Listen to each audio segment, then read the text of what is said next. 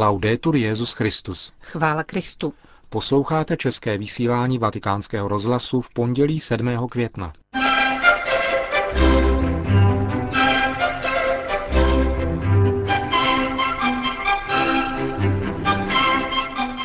Benedikt XVI. přijal generální představené ženských řeholí z celého světa. Rozhovor s velitelem švýcarské gardy. Brazilská církev očekává od papežovy pouti nový impuls k odvážné evangelizaci Latinské Ameriky. To jsou hlavní témata našeho dnešního pořadu, ke kterému vám přeji příjemný poslech. Johana Bronková a Milan Glázer.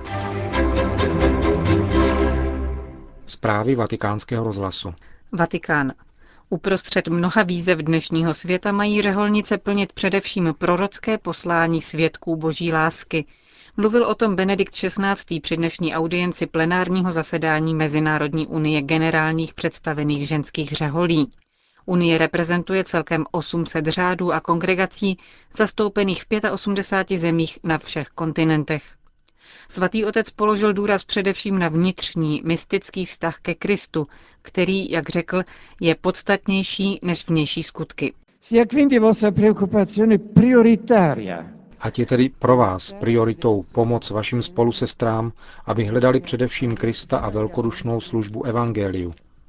Neúnavně věnujte co nejvíc lidské péče, kulturní i duchovní, formaci těch, kdo jsou vám svěřeny, aby dokázali odpovídat na kulturní a sociální výzvy dnešní doby. Jděte jako první příkladem v odříkání se výhod, komfortu a prospěchu ve prospěch vašeho poslání. Sdílejte bohatství svých charizmat se všemi, kdo se podílí na jediném poslání církve, kterým je budování Božího království. Navazujte v tom cíli srdečnou spolupráci s kněžími, věřícími lajky a zvláště s rodinami, abyste tak mohli vycházet vstříc utrpení, potřebám, materiální a zvláště duchovní chudobě mnoha našich současníků. Usilujte také o upřímné společenství a loajální spolupráci s biskupy, kteří jako první odpovídají za evangelizaci v místních církvích řekl Benedikt XVI. v promluvě k reprezentantkám ženských řeholních společenství. Řím. K hlavním tématům zahraniční politiky svatého stolce patří situace na Blízkém východě. Prohlásil to kardinál Tarcísio Bertone během inaugurace kurzu pro diplomaty z oblasti Středomoří a Blízkého východu. Vatikánský státní sekretář zdůraznil především mír ve svaté zemi, o kterém svatý stolec jedná jak na mezináboženských a diplomatických setkáních, tak v rozhovorech se všemi, kdo se angažují v řešení tohoto konfliktu. S muslimskými diplomaty, kteří se kurzu účastní, se sešel také předseda Papežské rady Justícia et Pax kardinál Renato Martino. Připomněl, že tajemstvím efektivnosti apoštolského stolce na Mezinárodním fóru není politická síla, nýbrž morální. Nemá ambice vládnout světu, ale na základě evangelia usiluje o podporu a obranu lidské osoby, spravedlnosti a míru. Kardinál Martino, který byl více než 16 let vatikánským pozorovatelem při OSN v New Yorku, připomněl také hlavní témata, v nich se papežská diplomacie angažuje, jako je právo na život, podpora a úcta k důstojnosti ženy, ochrana životního prostředí, rovnoměrný rozvoj nebo právo národů na mírové soužití. Cílem dnes zahájeného kurzu je seznámit diplomaty s fungováním Vatikánu, s učením a prací církve, zejména v sociální a humanitární oblasti. Přednášky na Papežské Gregoriánské univerzitě doplňují návštěvy v jednotlivých úřadech římské kurie. Třetí týden kurzu oficiálně nazvaného Katolická církev a mezinárodní politika apoštolského stolce proběhne v Turíně. První návštěva Benedikta XVI. v Latinské Americe může být příležitostí k velkému hnutí solidarity na celém kontinentu, domnívá se kardinál Tarcisio Bertone. V rozhovoru pro náš rozhlas nejbližší spolupracovník papeže připomněl, že svatý otec latinskoamerický kontinent dokonale zná. Mnohokrát ho navštívil ještě jako kardinál. Josef Ratzinger se vrací jako papež, aby se zabýval výzvami a problémy, jaké třetí tisíciletí staví před tento velký kontinent, který je hluboce křesťanský a který Jan Pavel II. nazval kontinentem naděje. Za svá specifika vděčí právě evangelizaci. Vzal za svou životodárnou mízu křesťanství, nechal ji proniknout do své historie, všech svých struktur a činnosti. Bohužel ale kvas Evangelia nevyřešil ještě palčivé problémy tohoto kontinentu. Ty jsou spojeny s různými formami nerovností, bídy a někdy také útlaku. Je to tedy prozřetelnostní příležitost, jak vyslat velké poselství všem pastýřům a všem místním komunitám, místním církvím, všem křesťanům a lidem dobré vůle. Ale je to také příležitost zmobilizovat velké hnutí solidarity a podpořit spravedlnost na latinskoamerickém kontinentu. Říká k blížící se cestě Benedikta XVI. do Brazílie kardinál Tarcisio Bertone. 6. května se ve Vatikánu konala přísaha 38 nových rekrutů papežské švýcarské gardy. Bylo to tradičně v den památky 147 gardistů, kteří roku 1527 položili život při obraně papeže Klementa VII. Při té příležitosti poskytnul vatikánskému rozhlasu interview její velitel, plukovník Elmar Theodor Médr. První otázka se týkala právě zmíněných událostí z 6. května 1527. Jde o takzvané Sacco di Roma, kdy oddíly německého císaře Karla V. během osmi dnů vyplenili Řím. Při obraně papeže během prvního dne onoho Sacco di Roma zemřelo 147 švýcarských gardistů a pouze 142 se podařilo odvést papeže Klementa VII. do bezpečí přes takzvané Paseto, dosud existující únikovou chodbu vedoucí z Vatikánu do Andělského hradu. Je to nejtragičtější událost, která kdy postihla švýcarskou gardu. Tři čtvrtiny jejich příslušníků bylo zabito a proto si to chceme připomínat. Co to dnes znamená být členem švýcarské gardy? Pro dnešní mladé je to prostě zkušenost. Většinou první zkušenost, kterou činí někde v zahraničí, a jde tedy o setkání s jinou kulturou, jiným jazykem. Zkušenost na poli bezpečnostní služby. Někteří chtějí jednoduše prožít kamarádství, které ve švýcarské gardě mocně funguje. Jde zkrátka o určité dobrodružství. Jak jsou vybíráni její adepti? Náš řád stanoví mnoho kritérií, jako například švýcarská příslušnost, mít ukončenou vojenskou službu ve Švýcarsku, být svobodný, být katolík, mít dobré zdraví a dobrou pověst. Všechna tato kritéria se ověřují ve středisku pro naše rekruty ve Švýcarsku. Kandidát se tedy neprezentuje v Římě, ale přímo ve Švýcarsku.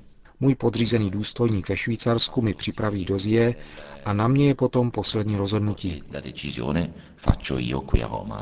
Kolik je vlastně celkem gardistů, jak dlouho slouží a jaký je jejich průměrný věk? Celkem je nás 110. Minimální délka služby je dva roky. Málo kdo zůstane třetí nebo čtvrtý rok, pokud nebyl povýšen. Pro ty povýšené se pak Řím víceméně stává středem jejich života. Každý rok se tedy přijímá kolem 30 gardistů. Jejich průměrný věk je mezi 20 až 25 lety. V současné době je to kolem 23 let. Jaká je role švýcarské gardy, pokud jde o bezpečnost papeže? Naším posláním je osobní bezpečnost svatého otce. Toto poslání můžeme garantovat personálem, řekněme, středního věku. Jsou to desátníci, četaři a důstojníci, kterých je mezi 25 až 30 a kteří se zabývají speciálně tímto sektorem bezpečnosti.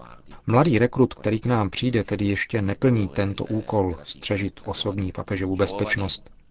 Pro nás je trochu snadnější zvládat zajištění papežovy bezpečnosti ve srovnání s ostatními zahraničními bezpečnostními složkami, a to proto, že Vatikán je malý, známe tu každý kout a prostor, ve kterém se papež pohybuje, je neustále střežen, jak švýcarskou gardou, tak vatikánskou stráží. Vydávali se papež na cesty, je bezpečnost svatého otce především úkolem hostitelské země, ale samozřejmě jsou tam přítomni také gardisté, kteří fungují jako spojka mezi místními bezpečnostními složkami a papežovým doprovodem. Jaká je vaše osobní zkušenost? Proč se vstoupil do švýcarské gardy? Vstoupil jsem z důvodu, řekněme, povolání, i když samozřejmě nejde o kněžské povolání, které nemám. Pocítil jsem však na konci svých studií touhu konkrétně pro církev pracovat. Setkal jsem se tady v Římě s jedním švýcarským knězem a postupně se zrodila myšlenka, možnost stát se důstojníkem švýcarské gardy. Je pro mne velmi důležité být papeži na blízku, pracovat konkrétně pro něho. Ale také práce s mladými mi velice leží na srdci, protože jsou v letech mezi 20 až 25 lety, kdy se ještě nechají formovat. Je to tak trochu role učitele. Když se ohlédneme za naším životem, vidíme, že to jsou léta velice intenzivní. A mohu-li jim já něco dát do jejich budoucnosti, pak mne to velice těší. Slyšeli jste rozhovor s velitelem švýcarské gardy, plukovníkem Elmarem Theodorem Médrem. Týden ve Vatikánu. Přehled hlavních událostí od 8. do 14. května.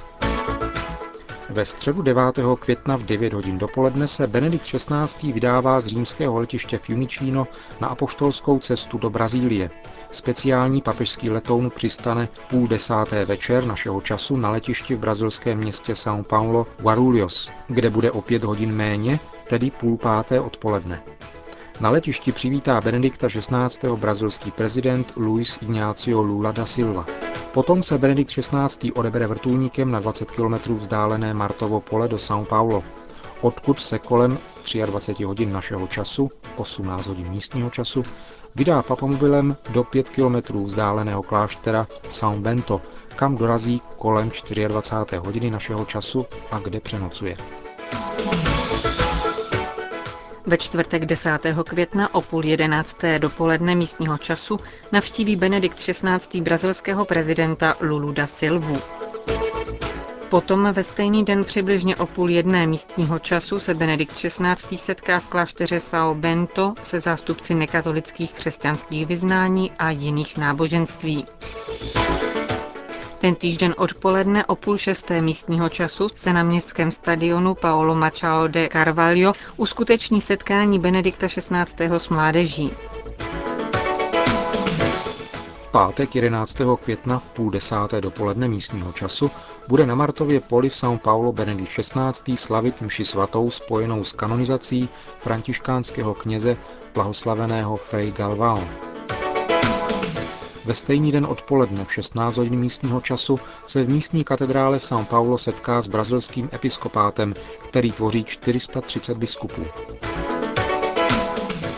A ještě v podvečer téhož dne v 18 hodin místního času se Benedikt XVI. vydá vrtulníkem do 170 km vzdálené Aparecídy, což je nejvýznamnější mariánské poutní místo v Brazílii, kam dorazí kolem 19. hodiny místního času.